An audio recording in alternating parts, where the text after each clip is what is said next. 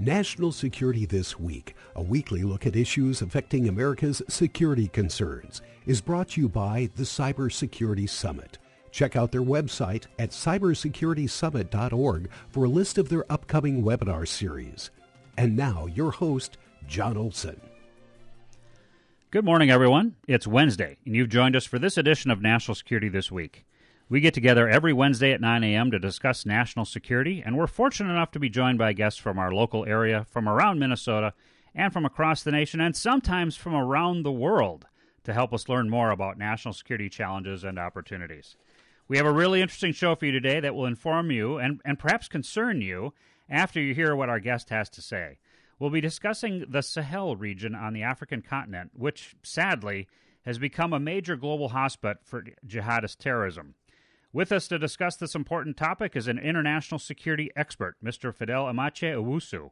Fidel Amakye Owusu is an international relations and security analyst from the Republic of Ghana.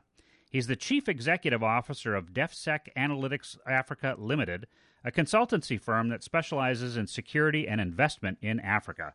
He's also an associate and senior conflicts analyst at the Conflicts Research Consortium for Africa, and Fidel has previously hosted an international affairs program with the Ghana Broadcasting Corporation. He's also previously held positions as special assistant to a former vice president of Ghana and as a research and personal assistant at the Office of the President of Ghana. Fidel Amakye Owusu is a prolific writer on international relations issues, specializing in African affairs and security, and I can attest to that because he and I are connected on LinkedIn, and it is amazing to me how prolific a writer he is and so insightful. Fidel, welcome to National Security This Week. Thank you so much. I'm happy to be with you. All the way from Accra, Ghana, yes? Yes, um, West Africa, Accra, Ghana, and uh, we are in the tropics. And I, I understand that US, uh, you have started your summer, and so more or less we are both enjoying some warm weather um, across the world. Yes. yeah, it'll be a warm one here today in Minnesota. So, uh, Fidel, let's go ahead and get started. Uh, there's a lot to cover this morning. Uh, I really want to tap into your expertise. So, let me start with this question as we inform our, our listeners. What exactly is the Sahel? What are, what are the geographic boundaries of that region? Uh, which nations are in the Sahel? And can you explain the demographics of the region as well? Who, who lives there? What kind of economy is in that area of Africa? Mm, thank you very much. Um, first of all, um, you rightly mentioned that um, the Sahel is in Africa and which part of Africa is exactly starts from the Atlantic Ocean in uh, West Africa right through the middle of Africa, Central Africa, to the Red Sea um, on the shores of Eritrea, a very reclusive state in Africa. But um, vegetation wise, this um, area is semi arid and an arid region. So we have the Sahara, the Southern Sahara Desert, and the semi-arid uh, vegetation that is the typical Sahel. So we have short grass with scattered um, trees in this vegetation. Now the countries you can find in this uh, region are Senegal, you find um, Mauritania, Mali, Niger, Burkina Faso, Chad, that is the Republic of Chad in Central Africa, Sudan, and Eritrea. So these are the countries that you can find there. You find some part of the Sahel vegetation going to the lower savannah in Central African Republic. So essentially, the Sahel is found between the forest regions of Africa and the Sahara Desert, the Northern Sahara Desert. And this is a very important region because it cuts across several countries that have growing population, a lot of resources, and so much poverty. That is the irony of the region, or the paradox, if you can, so to speak, that the region has so much poverty, but has a lot of resources and has a lot of potential. We have uranium there, we have gold, we have other rare earth that is very much needed in the Silicon Valley that is found there. We also have um, strategic um, resources like oil and gas. So Chad has a lot of oil Sudan has has it, and other countries. We have part of the Sahel in northern Nigeria itself, the number two oil producing country in Africa. So the Sahel is a rich region with so much poverty. That is the paradox. And then a growing population that uh, we find over there. And, and who are some of the the peoples that inhabit this whole region that goes essentially from the Atlantic coast all the way over to the Red Sea in this in this bordered area between the Sahara Desert and uh, the start of, I guess, the tropical vegetation? Is that right? Yes, sir. So yes, who, who are the people that live across that region? Yeah. So um, ethnically, the Sahel is a very diverse region. We have so many groups, but the most dominant of these groups are the Tuareg. Then we have the Daza in the in the Sudan and the uh, Chad basin. Then we have the Hausa in Niger area. We have the Fulani or the people known as the Fulbe, the Fulbe group, cutting across several countries. So you can find the Fulani. It's a pastoral group that is in Senegal. You find them in Mali. They are in northern Burkina Faso, in northern Nigeria, and in southern Niger. And even when you move on to Chad and northern Cameroon in Central Africa, you still find this group there. They are pastoral groups or nomadic groups that move their animals from one place to another. Now, one thing that is very important is that these or the region is very porous. The borders in the regions are very porous. It means that people move freely from one country to another, not because states want that to happen, but it's because most of the people who live in this region are pastoral people or people who move with animals from one place to another in a transhumant um, occupation fending for the animals and looking for greener pastures for them. So, unlike what we have in the United States, where people run ranches and other uh, forms of modern agriculture, this lifestyle in the Sahel has been with the people for so long a time. And so the Fulani, the Tuareg, the Arab population, and other Arabized groups cut across the region. And the kind of relationship that these groups have really, really has a lot to do with what is happening currently in respect of security in the region. We also have other groups that are agriculturists or sedentary farmers. And these groups are like the uh, Dogon group, the Bambara. We have the Wolof in Senegal. We have the Hausa in northern Nigeria. And we have other um, agriculturists in the region. And the clashes between these and the kind of conflict that happens between them is what we move on, we will discuss in relation to what the terrorism that has taken foothold in the region. So, is the Sahel? You mentioned that the borders are fairly porous; that people move freely across the borders. These uh, herd, herdsmen, I guess, is a good way to, to put it. People pastoral uh, lifestyle, but you, there's also all of these resources, these natural resources that clearly need sort of an, an industrial scale uh, extraction process. So, is the Sahel sort of a crossroads uh, for other regions of Africa? I mean, do, are there tra- you know critical transit corridors yeah. that pass? Through the Sahel, or, or is it sort of self contained based on the geography? Mm. So that is a very important question. In that the Sahel, as I said, cuts through right in the middle of Africa. So it actually connects the northern hemisphere to the south. So before you get to tropical Central Africa and Southern Africa, where we have countries like South Africa, Namibia, Botswana, Mozambique, and other regions, you needed to go through the Sahel. Mm. Again, in the, the Sahel can be grouped into three different zones. We have the western side, Western African side of the Sahel.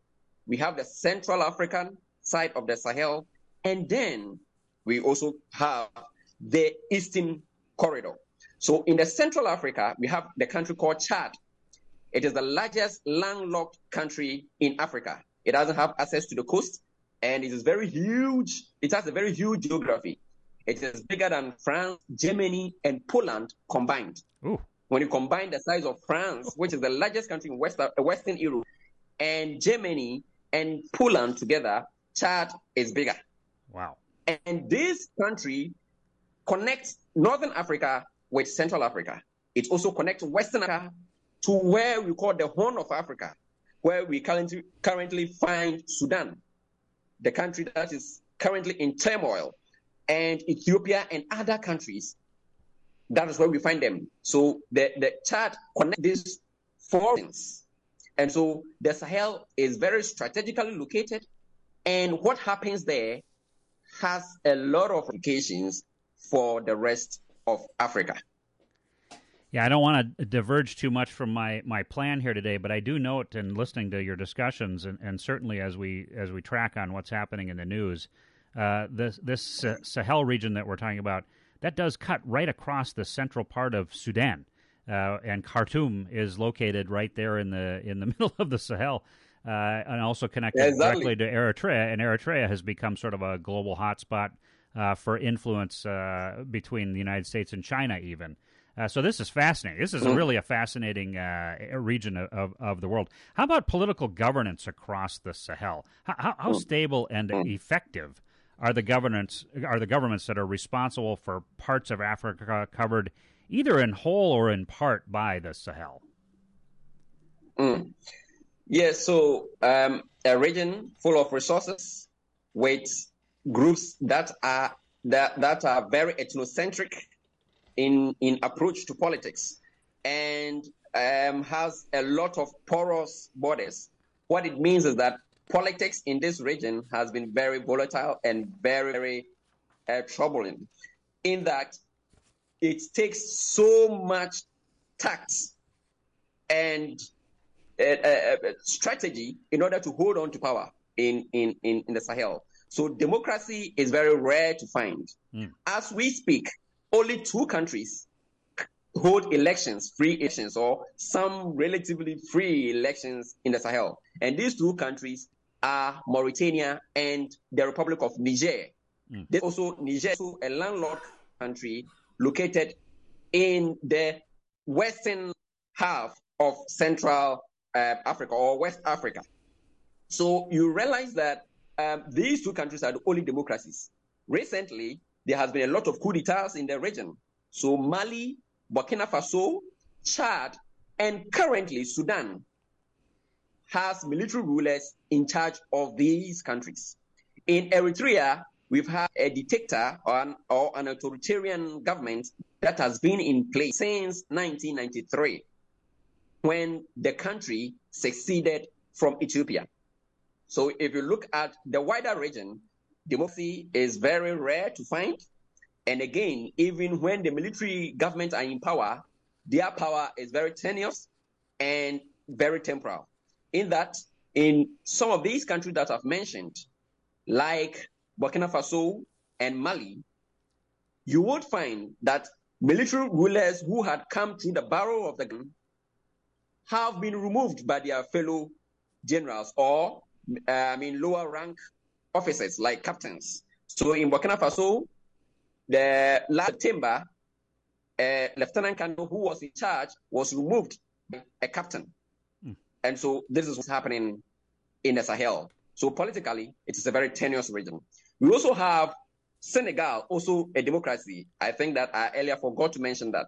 But the most important thing is that Senegal is currently in political turmoil because the civilian leader is refusing to leave or he has been ambiguous with the future of the country in that in the in a few months his tenure will be over. He has i mean exhausted his two terms in office. And naturally he's supposed to step aside for other i mean politicians to step in. But he has kept mute. He doesn't want to talk about his future. It led to some turmoil that has captured international news headlines in recent times. Mm. Uh, for our audience, you're listening to National Security This Week here on KYMN Radio, and I'm your host, Jon Olson. Our guest today is Fidel Amakye Owusu, and we're discussing the Sahel region of Africa, the world's current epicenter of jihadist terrorism.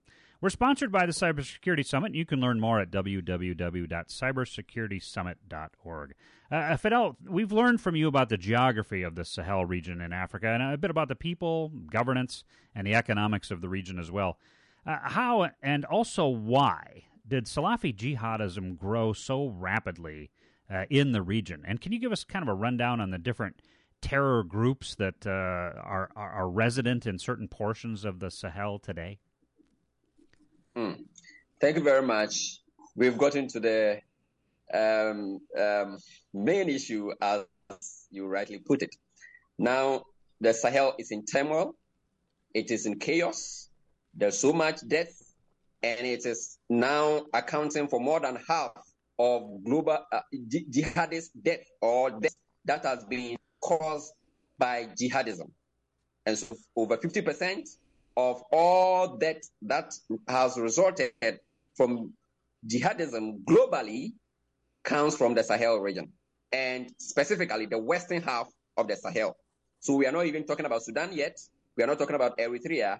We are talking about Mali, Burkina Faso, Niger, and other littoral, the northern sections of some littoral states or coastal states in West Africa. Now, the groups that are, before we go to how the group started or why the Sahel has become hotspots for global terrorism, some of the groups that we find there are the JNIM. Um, it is in Arabic, and this acronym is in Arabic, and it actually means the movement for the protection of Muslims and Islam. Hmm. And this group is based, it has its headquarters in central and northern Mali, and it has spread to the rest of the region in a very ferocious and a very aggressive way. Now we also have ISIS in the greater Sahel. So Islamic State has a franchise in West Africa, Sahel, and so that group is called ISIS in the greater Sahel or Islamic State greater Sahel province. Mm. Then we also have Islamic State West African province that is based in Chadian or the Chad Lake Chad Basin in beyond north northeastern Nigeria into central Chad. This group is based there and is causing a lot of havoc as well. Now, within the JNIM, the JNIM is a federation of Al Qaeda affiliated groups. The JNIM is actually a federation. So, uh, in, J, in JNIM, sorry, the, the, the acronym is JNIM, we have the Al Murabitun. Al Murabitun is simply referring to the Almoravid movement of the Middle Ages in West Africa. That was before Islam came to West Africa. Most of the people there were people were into paganism and um, animism, worshipping of idols and all that. And then Christianity came through the coast. Islam entered the West African region through the deserts, the Saharan deserts. And the group that brought Islam were called the Almoravids.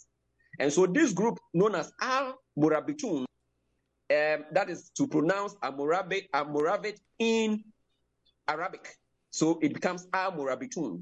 They believe that they have to spread Islam or bring back the Middle Ages version of Islam back to West Africa. That is their belief.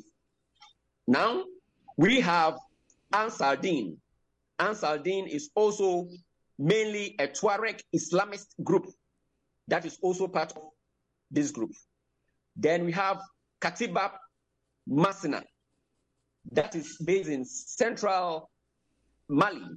And that group um, was by a Fulani cleric who was able to whip up Islamic sentiments and other sentiments to create that group. There are other groups like Ansarul in northern Burkina Faso, also led by a Fulani, a, was created by a Fulani who has since been killed in, in, in a clash with forces against, fighting against jihadism. Now, all these groups, about five to six of them, have come together under the umbrella of JNIM and are led by a Tuareg no, known as Iyad Ag Ghaly. leading them to cause mayhem in the region. But one thing that is most important is that between Islamic State affiliates or franchise and Al Qaeda groups, there are some major misunderstandings. And in recent times, and as I currently speak to you, there are clashes. And that is the old news about their presence there. Apart from that, all they have caused is mayhem, mayhem, and mayhem. So that is fascinating. I, I, actually had no idea the, the complexity of the situation in the Sahel with regard to these uh, jihadi groups. So you're telling me that the JNIM, JNIM, as the abbreviation is, uh, that that's a consortium of about six Al Qaeda affiliated groups, and then you also has have the Islamic State uh, in the Sahel province. That's a separate group, and then there was a third group. What was the what was the third group that you'd mentioned? That that, that is uh, Islamic Islamic State in West African the West African province. Oh, Islamic that's right. State. That's right. Yep, yeah, that's right. Yeah. So, are those terrorist groups are they receiving outside support? I mean, are there governments, other governments in the region or, or around the Sahel that provide covert support to these groups, perhaps to keep a, a neighboring nation off balance, uh, or or even somewhere else across Africa or, or the Middle East? Or are these groups kind of truly homegrown terror groups that are adherents to this uh, Salafi jihadist movement ideology, and they use illicit networks to acquire weapons after raising funds through various nefarious criminal enterprises. Uh, how, how are these groups getting the funding that they need to uh, to wage their uh, their campaigns? Mm. So uh, before uh, we we an earlier question you asked, how did this start? Before I come to funding, I would like to go to how it started. Yeah, please.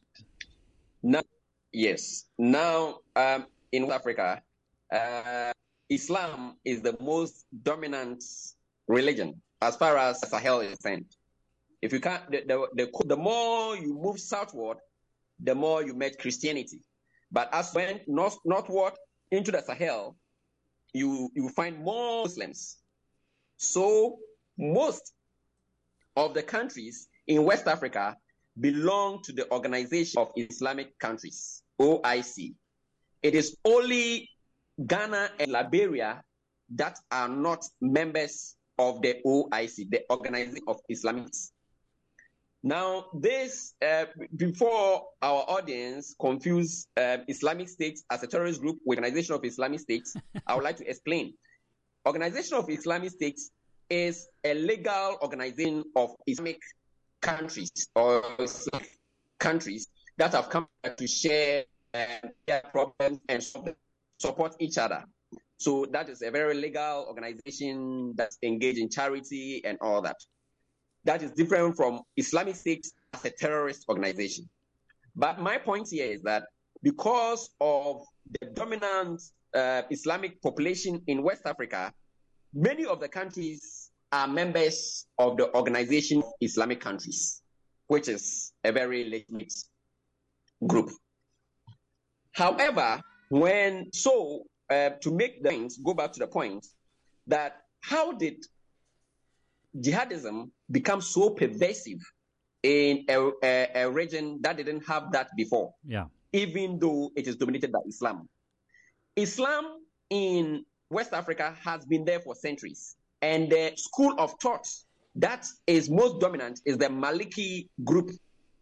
The Maliki group believe that religion should factor in the local culture the local culture of the people should be factored into religion. So that form of Islam is very liberal, accommodating, and live peacefully side by side other religions. So you could be an animist, you find your your you, you could be an animist or a pagan or an idol worshiper, and you find yourself living in peace with a Maliki Islam, Islamic person. Eh, you could be a Christian and you find yourself living in peace. However, over time, there is this Wahhabism and Salafism that has crept into these kind of populations and radicalized them over time. And even though that has been happening, it has not been so revolutionary. It has been incremental. I mean, time it's slow and it's getting in, creeping into the population. Now, how is this jihadist organization creeping? In the 1990s, there was the Algerian civil war between Islamists in Algeria against the government. After an election was held, the military called it off. The Islamists decided to resort to bombings and attacks against the central government of Algeria. Now, in the 2000s, there was some peace agreements. However, not all the factions, Islamic factions in southern Algeria agreed to this peace arrangement. So the remnants of that civil war moved southward into Mali. And that was the creation, that was genesis of the creation of Al Qaeda in the Islamic Maghreb. Al Qaeda in the Islamic Maghreb. So that was the first terrorist organization to formally establish a foothold in the Sahel in the early 2000s. Eh, eh. After bin Laden caused the September 11 attack, or was behind the September 11 attack, and he was on the run, was running for his life in Afghanistan, these remnants decided to affiliate their organization with Al Qaeda. Okay. And so they had that kind of freedom and the independent operates. However, there was an affiliation. Later on, there was a problem.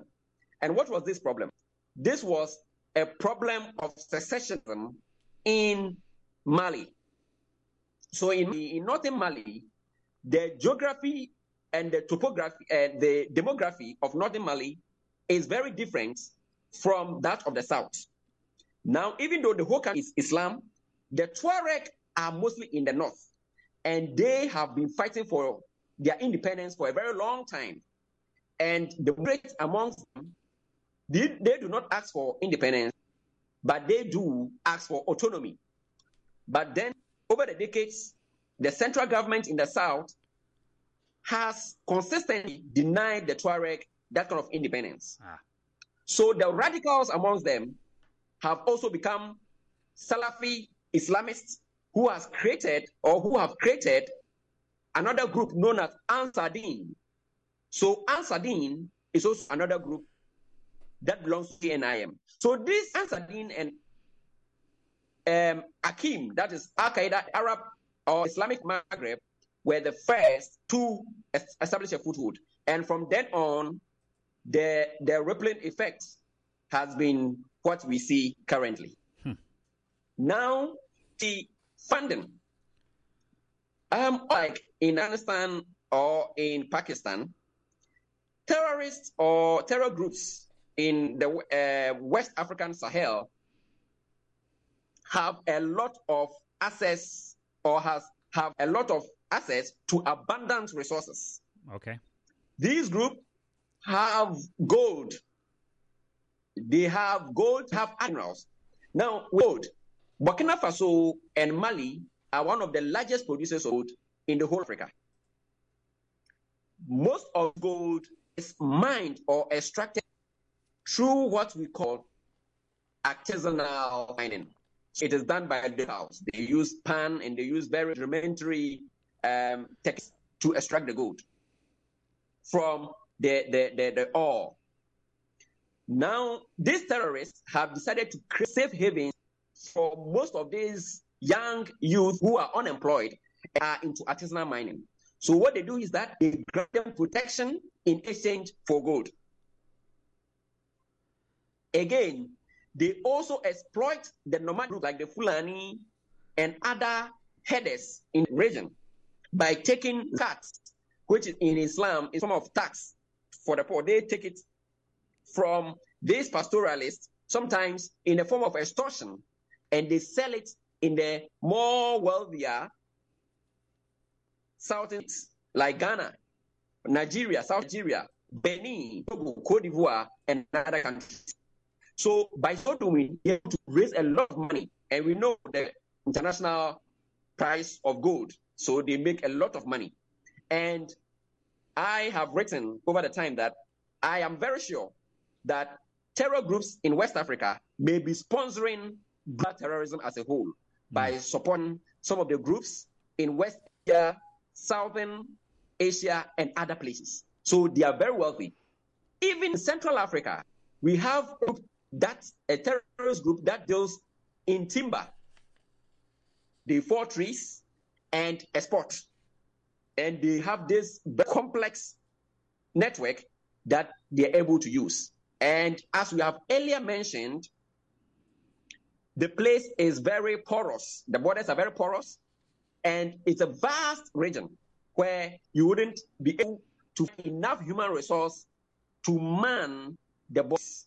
So these groups move as and when it pleases them, and they operate mostly at border regions. They can easily cross border when the heat is becoming too much from one side, and then find safe haven in the, uh, in the other side of the border. Thank that, you very much. Yeah, that that that that is fascinating. I just I just learned an uh, an incredible amount of information. Uh, thank you so much for that. Uh, so Fidel, we have to take just a short commercial break to recognize our sponsor. We'll be back in about uh, forty five seconds. Yeah. National Security This Week is sponsored by the Cybersecurity Summit the Cybersecurity Summit brings together cyber experts from industry, academia, and all levels of government to explore challenges, solutions, and opportunities in the cyber arena. The three day summit includes speakers, workshops, discussions about advancing a cyber career, and keynote addresses by top leaders from across the cyber community. Learn more at And we're back here on National Security This Week. Our guest is Fidel Amakye Owusu from uh, Accra, Ghana, and we're talking about the Sahel region in Africa. Uh, Fidel, let's let's discuss the counterterrorism side a bit, uh, both a policy and strategy uh, aspects, and maybe tactics too. Uh, you mentioned governance in our first segment. Uh, now we've also received a, a, primer from you on which groups are operating in the Sahel, the sort of the dangers they pose uh, how they got going. By the way, I did not. I studied the armed Islamic group in, in Algeria in, in the early '90s. I had no idea that they are the ones who sort of facilitated the creation of uh, the Salafi movement uh, in in this part in the Sahel. Uh, what what is the policy on terrorism from the governments of the nations that are most impacted by these groups? So I would assume that that's probably uh, Mali, uh, Burkina Faso, and, and Niger. Is that right? What what are their policies with regard to yes. terrorism? Yes, sir. Hmm. Yeah, and so when these issues started, initially, governments in the region had not taken this seriously. Oops. They had thought that because, you know, these countries are very vast countries, very huge. I mean, per African standards, they are very huge and European standards. And so you would realize that when it started in the north, many of the governments who are mostly based in the south were not so much concerned. There was a troublesome area, and perhaps um, this jihadism will find its way out eventually. That that was the that was look like the body language of political decisions. Over time, the threat became so real, and so the first instance we use government forces as a bulwark against the southward movement of the jihadism. But in 2012, the, the turning point, of the shared area or point was in 2011, 2012, when Al Qaeda, the Islamic Maghreb, and Ansar Din decided to create an Islamic state in Mali. Interestingly, this Islamic state was created before the Islamic state that we know of in Syria and Iraq mm. in 2014. Hmm. So before Syria and Iraq, we had Islamic State created in Africa. And the problem is that mostly international community don't really look at Africa that much, or they don't cover issues in that that much. And that is why I'm uh, in this interview, or you have shown so much interest. And I think that was blessed for that. Because most of the issues in Africa are in the banner, and when others happen where, I mean, people tension. But before the creation of Islamic State in West Asia or the Middle East, we had it in Africa, and it's just two years apart. This group created Islamic State in Central Mali in one very popular ancient town known as Timbuktu. Timbuktu. Mm. It has one of the oldest universities in the world and a lot of manuscripts that have lasted for centuries. And this region was taken over by AQIM and Ansar Din in central. Um, after that, this group felt that they were very strong. It took France. So the first strategy was that government decided to use their own forces, Malian forces, but it wasn't enough. So France came in, and the first operation was Operation Serval. And uh, Serval, in, in, in, if you translate it, like to sever, I mean, to, to, to decapitate, to decapitate the, the, the, the authority or the, the leaders of, of, of, of jihadism. But that was not effective that much, so it was followed by Operation Barkhane. That dislodged this group in Central Europe, uh, uh, sorry, Central Mali, and dispersed them. Again, Operation Barkhane also cut the weapon supply routes from Mali.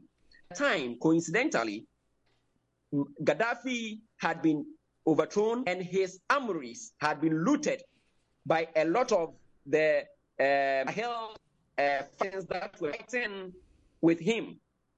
They had looted some of these armories, and so there was proliferation of weapons southward from Libya, mm. and really emboldened or really made them very bold in pursuing their political agenda in the Sahel. And we also had these legitimate, as I've mentioned earlier, secessionist groups in the Tuareg wanted to create a state of their own.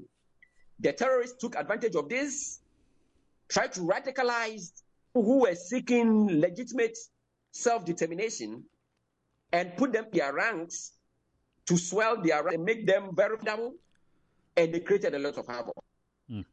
2014, after the dispersal, they were there and regrouped. And after grouping, they became very strong. The creation of the JNIM was part of the grouping strategy by the jihadists. While this, is, this was happening, most African states were fighting jihadism individually. So the French, then again, that or encourage the formation of the G5. The, the G5 are five Sahel states that were brought together to coordinate and cooperate militarily to fight terrorism. So the states were Mauritania, Mali, Burkina Faso, Niger, and the Republic of Chad in Central Africa. So these uh, five countries joined the G5 Sahel states in order to coordinate their forces to fight them. And that was quite effective. It kept, it did not quench the fire, but it kept the terrorists at bay and reduced the fatalities and the spread. But eventually, there were coup d'etats in the region. When these coup d'etats happened, it changed the face of the counterterrorism effort. Mm. Now, what happened was that there were regional forces, UN backed regional forces, and other uh, UN forces from Canada and other countries who were stationed in Mali, Burkina Faso, and other, and Niger, and the Greater Sahel in order to fight terrorism. Now, when these coups happened, the leaders of the coup became more protective of themselves because what they feared most was not terrorism. They feared that they themselves would be thrown by their own colleagues. So they decided to find ways and means to protect themselves first before uh, fighting terrorism in fact or in, in reality. So in Mali, Mali invited Wagner from Russia a private new company. Yeah, I, I dedefinitely want. I want to ask you uh, actually a dedicated question about Wagner in a little in a little bit. okay. Then, then, all right, all right. So, so all these uh, groups or military, I mean, concentrated or focused on personal security against that of the state. So it made the situation worse. And the bringing in of other groups meant that the fight was not taking international political and when that happens, then there's this form of ideological battle or necessary ideological battle that interferes with the actual fight against terrorism. So the fight started as individual militaries fight.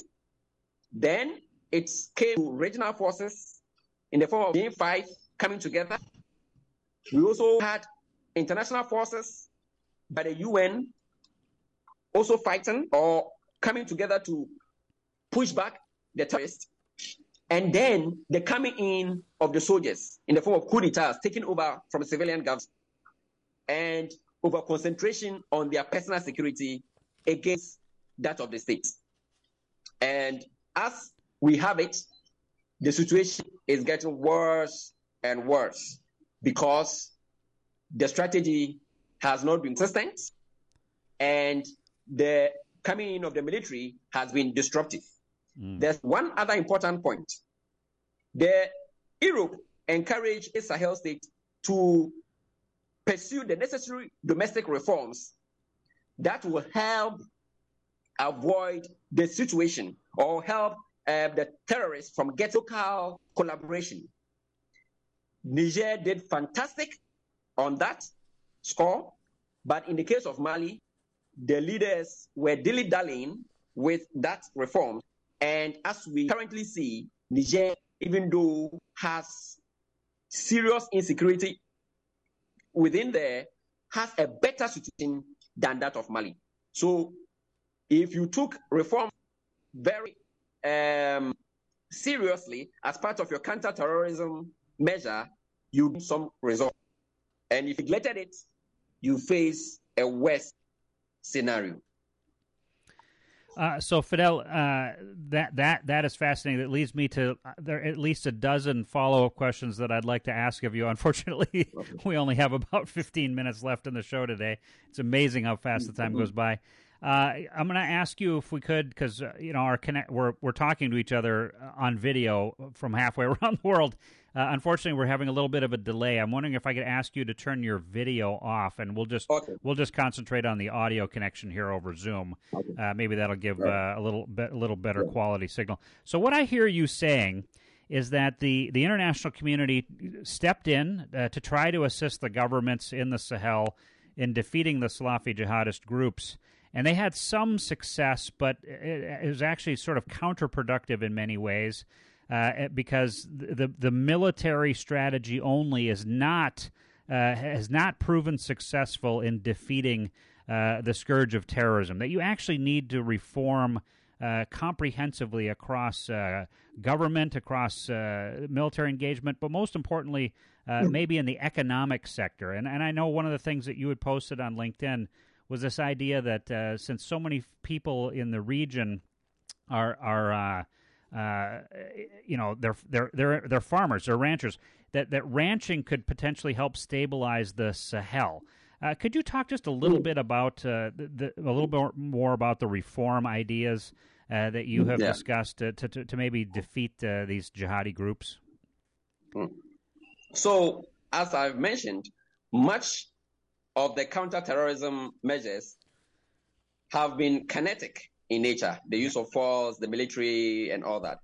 But the most important issue that has to do with the socio-economic neglect of the people, the lacking of uh, basic needs, the despair, unemployment, growing population with unemployment, lack of infrastructure, lack of state presence in some areas, most of these things are neglected, but that is the main cause or the main uh, enabler of jihadism in the Sahel. Now, jihadists have been able to take advantage of these challenges with the people to recruit. So, a young man who has been in the house and has not had a job after school for after basic school for about uh, five years is told that in a month he's going to get $500 from jihadists. In fact, he will give it a thought And if that person is not that strong to understand what jihadism is, he might join their ranks and become a fighter for them. And there are millions of people in that situation who are potential recruits for terrorists.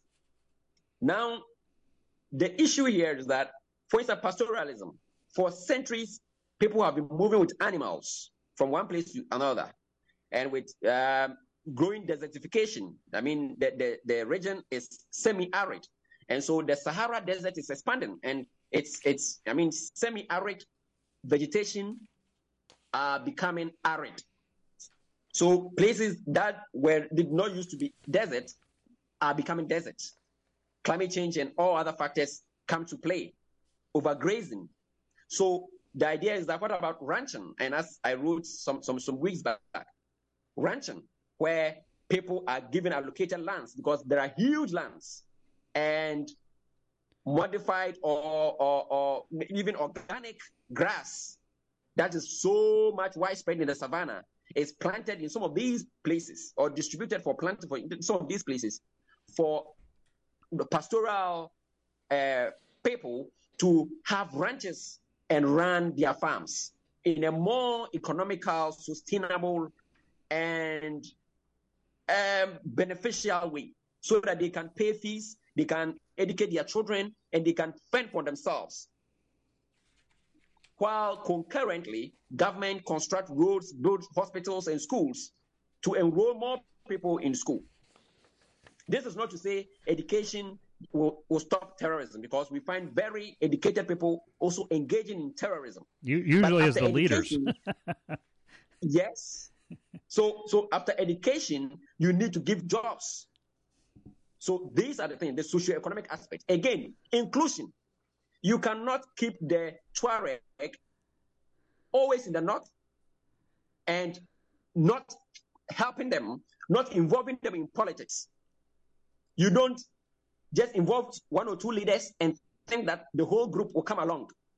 There is a huge gap. You have to bridge the, that gap.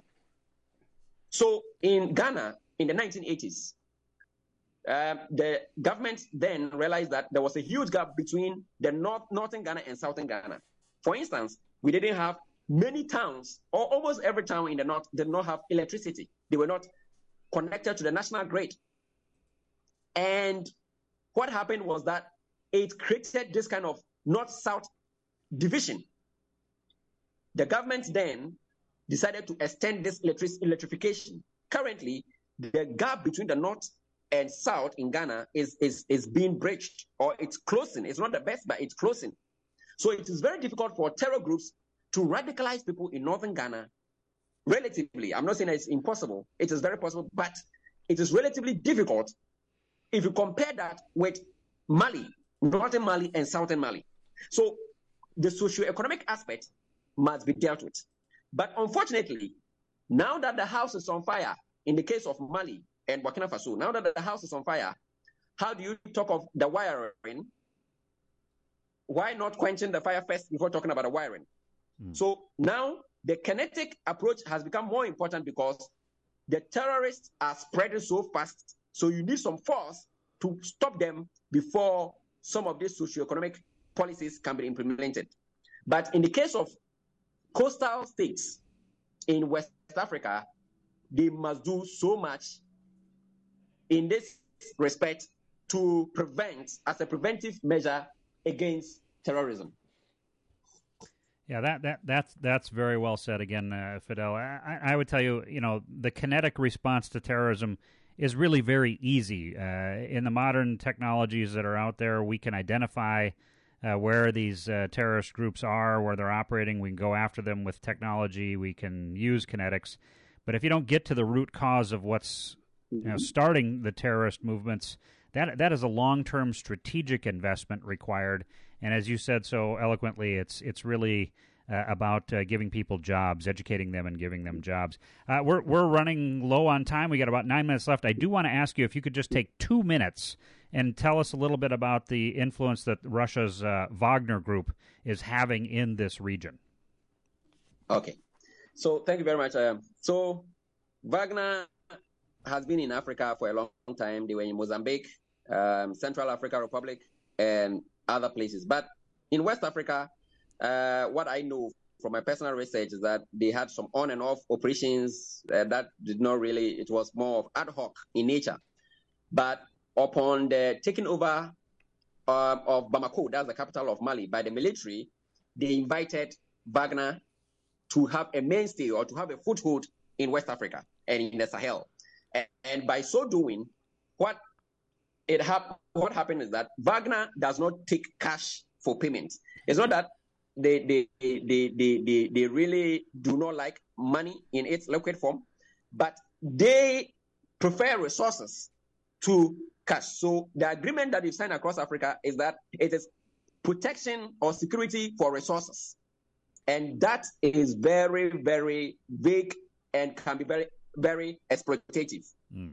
The reason is that, I mean, if he gets hold of a mine, how are you going to determine the quantum that he's supposed to take away to measure up to the, the, the level of security that you, you've gotten or you get? So these are the things that I mean. That's one aspect of it. The resource aspect of Wagner's presence. Again, um, when you bring in a mercenary force that is backed by a global superpower or great power, then how are you, as a developing country, going to control such a mercenary force? You may bring him in, but with time, as the group becomes more uh, powerful and becomes more consequential to your security, you may have less say about what they do. So in Mali, Wagner has been engaging in massacres. And recently, the UN came out with a report that shows that in central Mali, the group supported or backed or was involved in the murder of hundreds of people who were just shot because there was some attack from some terror, terror, terror groups. And then Wagner went there and started shooting randomly. I mean, picking the young men and then shooting them. And that is amounting to some genocide of some sort with time. So that is one particular eh, reason for this.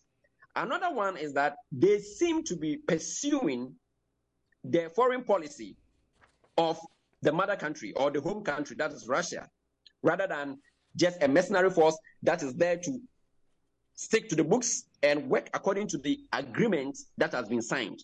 So that is a real concern.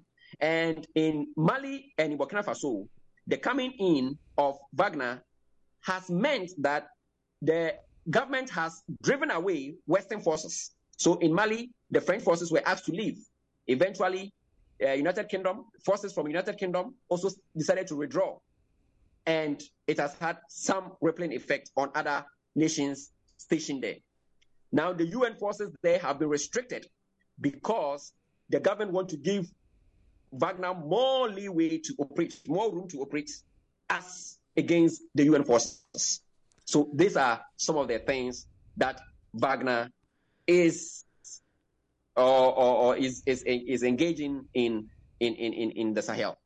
Yeah, and, and more on that. The United Nations High Commissioner on for for Human Rights.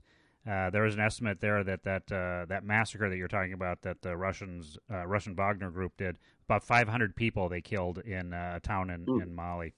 Uh, and I think, uh, if I have it right, uh, Wagner forces were invited in more to provide security for the military junta than to really go after the terror groups uh, that are out there uh, across Mali, as an example. so, Fidel, a couple more questions, maybe two minutes on this one. Are the jihadi groups okay. seeking actual political control over portions or all of the Sahel? Uh, do they actually have political control over some areas of the Sahel now? Or are they mostly just kind of on the move under constant pressure from uh, what ca- counterterrorism forces are arrayed against? I mean, what, what, what is their objective in the region? Okay. All right. So the larger objective is that they want to create an Islamic state. Okay. That is governed by uh, middle middle age Quranic interpretations and perhaps create a state that uh, is ruled or that can maybe accommodate only Muslims.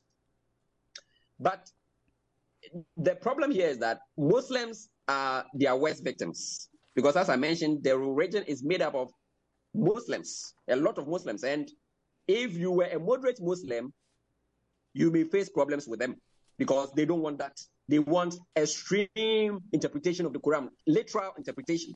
If uh, someone needed to be decapitated, needed in quote, needed to be decapitated, decapitated, they will do it. If you stole, your, your, your, your limbs are going to be taken off. These are the things they believe in. And that is what they want. And they want territory. Unlike Bin Laden, who wanted to find some safe haven and plan his attacks, these guys really want a state. They want to run a system. And so, smartly on their part, when they formed the federation, they decided to put a Tuareg as their head. That Tuareg in the, in the past hasn't been a very radical person, but over time has radicalized himself. And he has been made the figurehead of JNIM. And the reason is that he has more legitimacy because he is a Tuareg who hail from a group that has access to land in Mali. So that is how they want to operate. And recently there was a, there was a, an interview by France 24 with um, the head of AQIM, Akim. He said that in West Africa, no territory is limited to their influence. They will continue to do what they are doing and expand their influence. So, um, from what we are seeing, uh, we don't see any. We have they have to be stopped, but they are not going to stop by themselves. That that that, that is disturbing, Fidel. That is very disturbing. Uh, so we're down to uh, two minutes left. I, I always like to give our uh, guests uh, sort of the final word on the show today. Uh, what thoughts would you like to leave with our listeners regarding the Sahel region in Africa? I can give you about a minute and a half. Yeah. Um, thank you very much for this opportunity. Um, as an African, um, I believe that Africa has the right to deal with many countries that it wishes to deal with. But as an individual, I believe that Africans should deal with open societies, societies where um, individuals, even when the government is not doing something right, individuals have the right to air their grievances out. If you have a friend and he's from a, fam- a family where when he's doing something wrong, he's rebuked, then you are safe because when your friend decides to turn against you, you find some people in his family to stop him from doing that. And that is what I want Africa. Africa should be closer to more open societies. So, in what is happening in West Africa or in the Sahel, I think that the United States has interest. There are investments in, in the Sahel and in West Africa. There are other interests that the United States has. So, apart from the friendship that it has with the African state, it also has some obligation in terms of protecting its own interests by, I mean, they can only do so by supporting governments that allow such support in order to fight this extremism. Again, um, what, when September 11 happened, I was a very young boy, but I felt really bad about it. And we don't want a situation where a safe haven is created in West Africa where terrorists can plan attacks in other countries being it in Europe, in North America, or in other places. So I think that there must be collective efforts. It should be African led, but backed by the West and other interests in order to fight these guys. Because these guys, all they know is chaos and how to achieve their goals, regardless of the consequences or of the, the bloodshed or anything. They want to take whatever they would like to take. So my um, appeal is for the United States to actually support African states that are fighting this scourge in order to win the fight against extremism. And unfortunately, we'll have to wrap things up there. Uh, Fidel Amakye-Owusu, CEO of DefSec Analytics Africa Limited. Thank you for joining us today. This has been a great discussion. I've learned all kinds of things today about which I had no previous knowledge. Uh, are there any resources you might highlight for our listeners, uh, just very briefly, so they can learn a little bit more about Sahel or or the Western Africa in general? Yeah. yeah so um, uh, basically, um, on the internet, uh, when you go there, just that you have to check uh, between false news and so you check your sources. we have the ISS um, um, and then other institutions in Africa that deals with security. Um, if you come to defsecanalytics.org, uh, on our site. We write some articles and put it there. And then if you follow Fidel Amakye also on LinkedIn, um, um, uh, as uh, the host mentioned earlier, I'm very prolific on Africa, and I try to express my, my, my, my opinion as much as I can so we can follow and then we can have discussions from there. Thank you. Fidel Amakye Owusu, thank you so much for joining us today and sharing your knowledge and expertise. You're welcome, sir. And that closes this week's edition of National Security This Week. I'm your host, Jon Olson. Thank you for joining us today here on KYMN Radio. I look forward to sharing time with you again next Wednesday morning at 9 a.m. Thank you for listening to National Security This Week. Have a great finish to your week, everybody. Take care.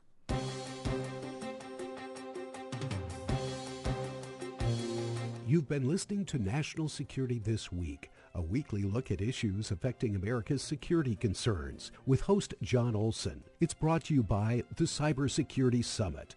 Check their website, cybersecuritysummit.org, for a listing of their upcoming webinar series.